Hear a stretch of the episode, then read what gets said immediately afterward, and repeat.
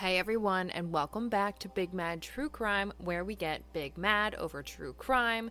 Today, you get a little taste of what it's like to be a Patreon member and enjoy a big fat bonus episode because why the fuck not?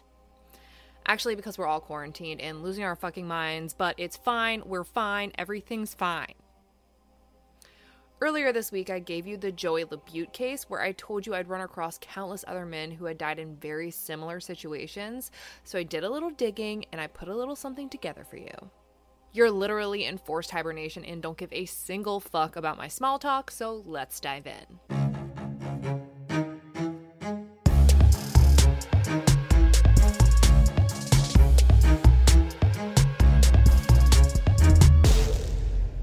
A lot of people have talked about the smiley face killer theory, someone or someone's thought to be out roaming the streets, attacking young, healthy men, and throwing them into rivers, leaving a spray painted smiley face signature behind close to the scene. However, I want to steer clear from that exact pattern because I think there are some more realistic ones to take a look at. The spray painted smiley faces that have been found don't all look the same, and frankly, if you handed me a can of spray paint and asked me to tag a bridge, you'd either get a dick or a smiley face, so the smiley face is a little too inclusive and also a little too exclusive for this research. Same subject matter to an extent, but a little more pattern and a little less doodling.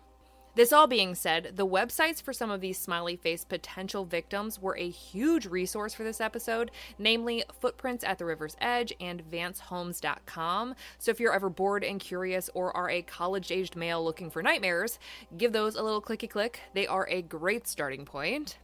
But let's get to our first case. Of all the victims I researched and compared, Ryan Getz was the first one I think really fits the total pattern here. He was 21, happy and healthy, and was celebrating hard on New Year's Eve of 1997 in East Lansing, Michigan. After some drinking, he decided he was going to go visit his girlfriend at the Cedar Village apartments. Unfortunately for him, she wasn't there.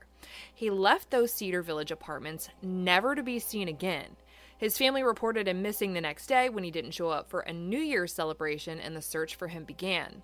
They searched high and low, only to find nothing, as if Ryan had just evaporated. That is until four and a half months later, when his body was found in the Red Cedar River just one single mile from where he was last seen. As we know from the Joey LaBute episode, river currents generally range from 1 mile an hour to 7 miles per hour. If Ryan had been in the river for four and a half months, roughly 135 days, he should have theoretically gone 3,240 miles down the river.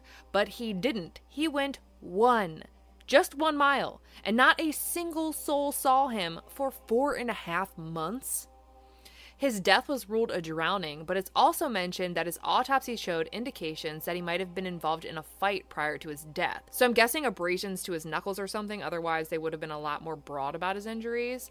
But the last people who saw him, who were some guys who let him use their phone at his girlfriend's apartment complex, mentioned nothing about him looking like he'd been in a fight, just that he was super drunk. But none of that was explored. Ryan was dead. Ryan had drowned. It didn't matter if he had sustained injuries from some unexplained fight with who knows what, or how he managed to go almost nowhere in the four and a half months that he was in that river. That was it for him. But that was just the beginning for Eric Blair. On October 20th of 2001, 4 years later, Eric Blair was also out partying in East Lansing, Michigan before he too decided to stop by the Cedar Village apartments to go to another party. When he got there, the host decided that he was too drunk to stay and kicked him out. But his friends weren't huge pieces of shit and decided that if Brian had to leave, they would leave too. Round of applause for loyalty here. They all started walking back, but somehow Brian got separated from the group between River Street and Water's Edge Street. Knowing what happens, these street names feel like they're haunting me. No one ever saw Brian alive again. It wasn't until three days later that he too, just like Ryan Getz, who was last seen at the exact same apartment complex, was found in the Red Cedar River. He was found literally 0.2 miles from where he was last seen, but Eric wasn't found floating, he was found 10 feet beneath the water's surface. Do you guys remember in gym when you had to run the mile and you had to run four laps around that busted ass track? 0.2 miles wouldn't even equate to one lap around those tracks. If you walked to where Eric got separated from his friends, opened your eyes, and did a full 360, theoretically, you'd have been able to see exactly where he was found. But somehow, all the searches for him came up empty, even after a call to police about a man allegedly in the river the exact night Eric went missing. Nothing. Pause. Who the fuck calls police about someone in the damn river and doesn't wait for rescue to get there? Anyways,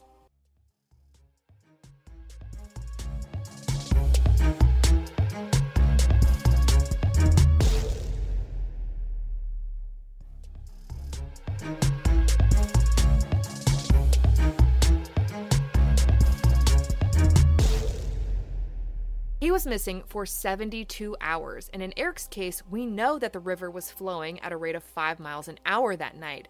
Eric theoretically could have traveled 360 miles down that river, but he didn't even make it a quarter of a mile. And just like Ryan, that was it for Eric. He was dead, he had drowned, and aside from his family and friends, no one cared about the river current. No one seemed to care how he managed to disappear in the blink of an eye. He was just gone, and that was the end of it. But the pattern was just beginning for Michigan. Just three years after Ryan Getz went missing on New Year's Eve of 1997, Brian Welzien was celebrating Y2K out in Chicago. Shout out to everyone old enough to remember what the fuck Y2K was like. How will the computers know the date when now computers will wipe your ass for you? Anywho, Brian, yes, another Brian, was at this big ass Y2K party and somehow vanished. Tons of people were partying their asses off with him, but he just disappears. Brian's dad sent out on a mission to find his son, but it would take three and a half months to do so. On March 17th of 2000, Brian's body was found 30 miles away in Lake Michigan. And you might be like, well, that's farther than what we've been seeing in the last two cases, but y'all know I come with plot twists. Brian Welzien's body showed little to no signs of decomposition whatsoever. A body in the water will decompose faster than a dry body, but his looked as if he had died within the last few days and been placed in the lake. Now, for those of you temperature wizards out there, you might think, hey, Lake Michigan is fucking cold. Maybe it preserved his body. And yes, Lake Michigan is cold as balls. But it never froze between the time he went missing and the day he was found. Furthermore, when decomposition starts, it doesn't stop. If he had been dead for those entire three and a half months, there would have been a lot more damage to his outer and inner body. It suggested he had only been dead around three days due to how pristine his organs still were. Let's light a little fire under this plot twist ass, though. Brian had fixed livor mortis on the backside of his body, which means that after he died, he was on his back for at least 12 hours or so. The chances of that happening to a dead body in a lake are slim to none, and we're gonna slide on over to the none column because Slim was just thrown in there to be nice your body is going to be slipping and sliding and tumbling and fumbling all up and down that river. Your livor mortis would be all over, not fixed on one side of your body. Ever tried to have a floating contest in a pool before? Shit's hard. Your legs will always sink. Fucking legs. Now imagine having that contest in a flowing river. Ain't gonna happen. What happened in those three months? Where was he? Who was he with? What did he eat? As of 20 years later, we still don't know. Oh, geez, it's been 20 years since Y2K. Someone sign me up for AARP. It would take only two years for another mysterious drowning to happen in Chicago. On April 5th of 2002, Albert Pompindro was leaving a Greyhound bus station when he ran into some friends. He was well dressed and upbeat and told them that he was on his way to meet up with some other friends. They talked for about 10 minutes and then Albert was on his merry little way. But he never showed up to his friend's house. He never called. In fact, no one ever heard from Albert again. It wasn't until 18 days later that his friends and family would find out what had happened to him. And I use that term loosely. On April 23rd, much like Brian Welzien, he too was found in Lake Michigan, only four miles from that Greyhound bus station in Chicago. And while that seems oddly coincidental, I'm going to shake this up for you yet again. Albert was not found south of that bus station. He was found north of it. Somehow, Albert's body defied all laws of physics and went upstream, but only four miles in a whopping 18 fucking days, because fuck logic. His manner of death is listed as undetermined, but I have determined it to be bullshit. You could assume we're done with Lake Michigan, but alas, if I've learned anything from the Fresh Prince of Bel Air, it's that assuming just makes an ass out of you and me. Less than a year after Albert went missing, so did Nathan Herr. In January of 2003, yes, January again, Nathan Herr was at this all you can drink for $10 event, which sounds like a terrible idea, in Sheboygan, Wisconsin. But with every single soul who took part in this $10 drinkathon, not one seemed to notice that Nathan just disappeared. It would take two months before anyone would find his body lying on a concrete shoreline type thing, and you can probably guess where I'm gonna go with this. In two whole months, his body managed to move only two miles south of the sports bar he was last seen drinking at. I mapped it out, and he could have fallen or been dropped into the Sheboygan River, which leads right into Lake Michigan, all within walking distance of where he went missing and where he was found. Except there is a massive, massive marina filled with boats, and it is high traffic. I'll post a map so you can see just how populated this marina is. I'm talking 200 boats at any given time big. But zero whole people saw him in the two full months we're supposed to believe that he was in that water. No boats passed his body, no one saw him floating, nothing, until one day in March where his body just appeared seemingly right back where it had vanished from. But let's continue because we can, and when we can, we do. Except when it comes to $10 all you can drink bar crawls.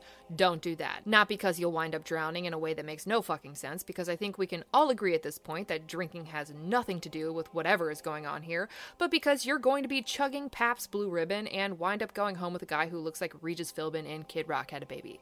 And that's not good for anyone. Except for Kid Philbin.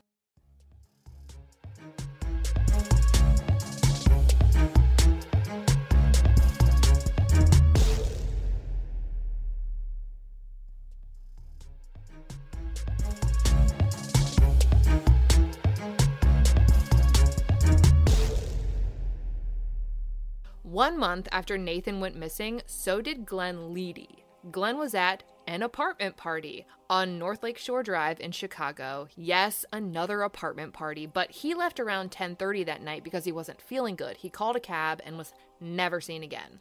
Police got a call that night about somebody walking erratically on North Lake Shore Drive, but when they responded, no one was there. Seriously, what's up with all these people who call police and just walk away? Promise me if you call the police about someone in a fucking river or a lake or walking like they're about to fall out that you'll wait and watch them until law enforcement responds. Anyways, 18 full days later, Nathan was found completely frozen in Lake Michigan, just a mile and a half from that apartment complex. But oh no, he wasn't found south, you know, the way current moves. Just like Albert, he was found north of where he was last seen. Not only did his body move only 1.5 miles, it went against the current. Or, you know, it didn't, because I'm going to go with it didn't. I'll show you a map in this episode's highlight on my Instagram, and you'll see that in order to get to the lake from North Lakeshore Drive, you'd have to walk across a four lane highway, jump a median, walk across another four lane highway, walk across some grass, walk across a trail, and then walk across a long concrete beachfront to hit the water. It would not happen on accident. Now, you'll remember that Glenn called a cab the night he vanished. Police have footage of that cab at the apartment complex, but somehow, defying all faith I have in investigative tactics, they have no idea whether or not he actually got into it. I suppose no one called the taxi company, no one figured out which car responded to the complex that night, and no one talked to the driver to see whether or not they took Glenn home. Glenn's cause of death was listed as drowning and hypothermia, and that was it for him. Because, again, fuck logic, fuck physics, fuck them both. Now, let's take a trip back in time to February of 1998 when Nathan Kapfer was having the time of his life DJing for a party. When the party was over, he headed to Brothers Bar to continue the night. The bartender thought he was too drunk to serve him, which pissed Nathan off, and he wound up being thrown out. After being kicked out, he was arrested for disorderly conduct, which kind of feels like a trap, but whatever. After his arrest, he was released around 2 a.m., and you'd think that being arrested might keep you away from the things that go bump in the night, but that's not the case for Nathan. Nathan was never seen again after his arrest. The search for him began, and a few days into it, his arrest papers were found neatly placed by a statue at Riverside Park. In a few days, the wind hadn't blown them away or even out of their neatly stacked pile, if we even want to believe that they'd been there the entire time. 42 days later, 42. I repeat, 42. Nathan's body was found by some fishermen in the Mississippi River backwater only a few blocks from the bar he was kicked out of.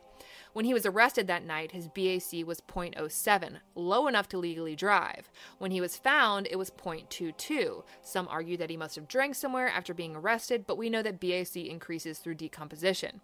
But if he did drink before dying, where did he go and where are the witnesses? If he didn't, where in the hell was his body for those 42 days and why didn't anyone see him? And and who put the arrest papers at Riverside Park? Zero people know. Well, I'd be willing to bet that at least one person does, but we don't know who that person is yet. Less than a year later, Jeff Giese was drinking at Club Millennial just a half a block away from Brothers Bar when he too seemed to vanish into thin air. It's said that they did a canine search for him at some point after he went missing that led to dogs picking up on the scent of his blood in more than one location, but as far as I can find, absolutely no forensic follow up was done. He was found a month and a half later in the Mississippi River. Now, his body did manage to make it all the way to Shelby, Minnesota. However, his death was determined to be a probable drowning. How in the fuck do you probably drown? There's either water in your lungs or there's not. The coroner also suggested that it might have been a suicide based on old shallow scarring on his wrists, which psychologists at the time told his parents were not from a genuine suicide attempt, but rather a cry for attention. And that's a really risky assumption to make because as soon as the wackadoos in the world get word that you can kill people with a history of suicide and no one will question it, we gonna have problems. Jeff's family insists that there's more to his death than authorities are willing to admit, and still haven't. You might think we're done with Brothers Bar, but again, you would be wrong. Fast forward to 2005, it was a dark and stormy night. No, it wasn't. It was a brisk night in June, the only June drowning I've seen that seems to link to the others, when Josh Snell was out drinking with his buddies at Brothers Bar in Eau Claire this time, a different location, when he decided he'd end the night with a nice lady friend. He called her at 2 a.m. to tell her he was coming over, but he never did. Instead, he made a call to another friend in panic, saying that someone was after him and that he was hiding in some brush. The closest brush to hide in would be along the banks of the Chippewa River, just one single block away. Josh's brother says the police brushed off the topic of the call, which is interesting considering the fact that that's the tip that led them to find the shirts he was wearing that night, both laying on the bank of the Chippewa River that he was found in three days later. According to his brother, police think he just got hot and decided to take a swim in the river that was surrounded by brush and trees at 2 a.m. after planning to go to a girl's house, not showing up, and then telling a friend he was hiding from someone. It was 70 degrees at 2 a.m. that night. I can't even begin to imagine the thought process of bypassing both of those elements of that night and skipping to, dude just wanted to take a swim. Let's be real, a girl is going to win over a swim in a river any night. But Josh wasn't the first to go missing from Eau Claire and wind up in the water under suspicious circumstances. Three years earlier, in September of 2002, Craig Burrows went out drinking at Water Street Tavern in Eau Claire, Wisconsin, but when he didn't show up for work the next day, he was reported missing. He was found two and a half weeks later in Half Moon Lake, less than a mile and a half from where he was last seen. Less than two months after that, another young man, Michael Knoll, would also go missing from a bar on Water Street in Eau Claire, only to be found nine months later, also in Half Moon Lake. Water Street, Water Street, Half Moon Lake, Half Moon Lake. While researching this episode, I was contacted by a girl named Liz, whose cousin James Ledka was walking down Water Street in Eau Claire after a night of drinking when he, too, vanished. That was in 2018, and he has yet to be found. But her mom, James' aunt, has quit her job and put all of her effort into searching for her nephew. Her main focus? Half Moon Lake. These drownings didn't just start, and it doesn't look like they're stopping either. There are so many other young, able bodied men who went out drinking with friends or family only to be found days or months later within walking distance of where they were last seen. If I did an episode on all of them, we would be here until we were all quarantined for a different virus, and toilet paper would just be an urban legend. But I wanted to show you just how intertwined and connected these drownings are, how much they have in common, how long it's been going on, and how much it doesn't make any sense. I can't tell you what's going on here. Is it a serial killer? Maybe. Is it a dude carrying a can of spray paint? Probably not. But something is amiss here. I ran this case by my dad, who's made a career out of law enforcement, and he mentioned something that hadn't crossed my mind. Who would all of these grown ass men trust? Law enforcement. So I did some more digging. In Eau Claire alone, I found arrest records for six different people for impersonating a police officer. I found three in La Crosse, and you can only imagine how many I found for Chicago. I checked back in with James's cousin about this theory, and she said that right after James went missing, her sister, who lives in the area, had a black charger with lights flashing pull up right on her ass, like too close for comfort ass, and something didn't feel right, so she didn't pull over. In most cases, this would get you arrested as fuck, but not in this case. In her case, the driver of the black charger simply turned off their lights and sped away. By the way, if this ever happens to you, call 911 and let them know you're being pulled over, and they'll let you know if someone is in fact trying to pull you over. That way, you don't get an eluding charge, and police know if there's some creep ass bitch out there pretending to be a cop. Is there someone out there pretending to be a cop, roaming the nightlife for drunk and trusting men, offering them a ride only to murder them and leave them in the water to be found almost exactly where they went missing? Until the theory starts being taken seriously by someone, we may never know. For all maps and photos pertaining to this episode, head over to my Instagram at the Heather Ashley and be sure to stay tuned to the end of this episode for the blooper reel. If bonus episodes give your life a new meaning, check out our Patreon where for just five whole dollars a month, you get an exclusive bonus episode on the first Monday of every month. And of course, when you sign up, you get instant access to all previous episodes as well. Oh, and you don't have to listen to any ads either. You're welcome. I'll be bringing you guys a brand new case on Monday, but until then, we out.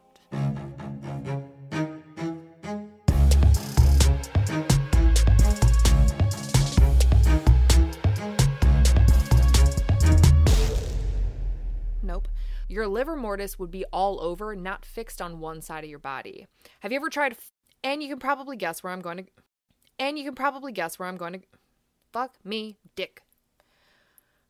That sounded way more which leads into Lake Michigan. All Not only did his body of where he was. Why can't I say this?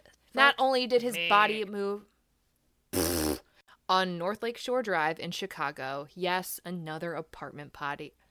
Apartment potty called a cab the night he vanished. Vanished? What the fuck? I made a word. I made a new word. Now let's take a little trap. We're not going to take a trap. Excuse me my neighbors' dogs are losing their fucking mind because my neighbors don't like to bring their dogs inside ever. And their neighbors hate the other dog's neighbors, and the dog neighbors fight with each other. And they're all really fucking annoying, and none of them should have dogs. And I'm like, hey, maybe they'll stop getting dogs. But they don't stop getting dogs. They got another fucking dog. So now it's three dogs fighting with one dog, and now there's four dogs that won't shut the fuck up ever. Ah, they've calmed down. I don't even know where I left off, so I'm gonna start here. Only a few blocks from the bar he was just kicked out no. 42 days later, tavern in Eau Claire was. I hate this word. Two, Craig Burrows went out drinking. Uh, Jeff's family insisted there's. That I said that so fast.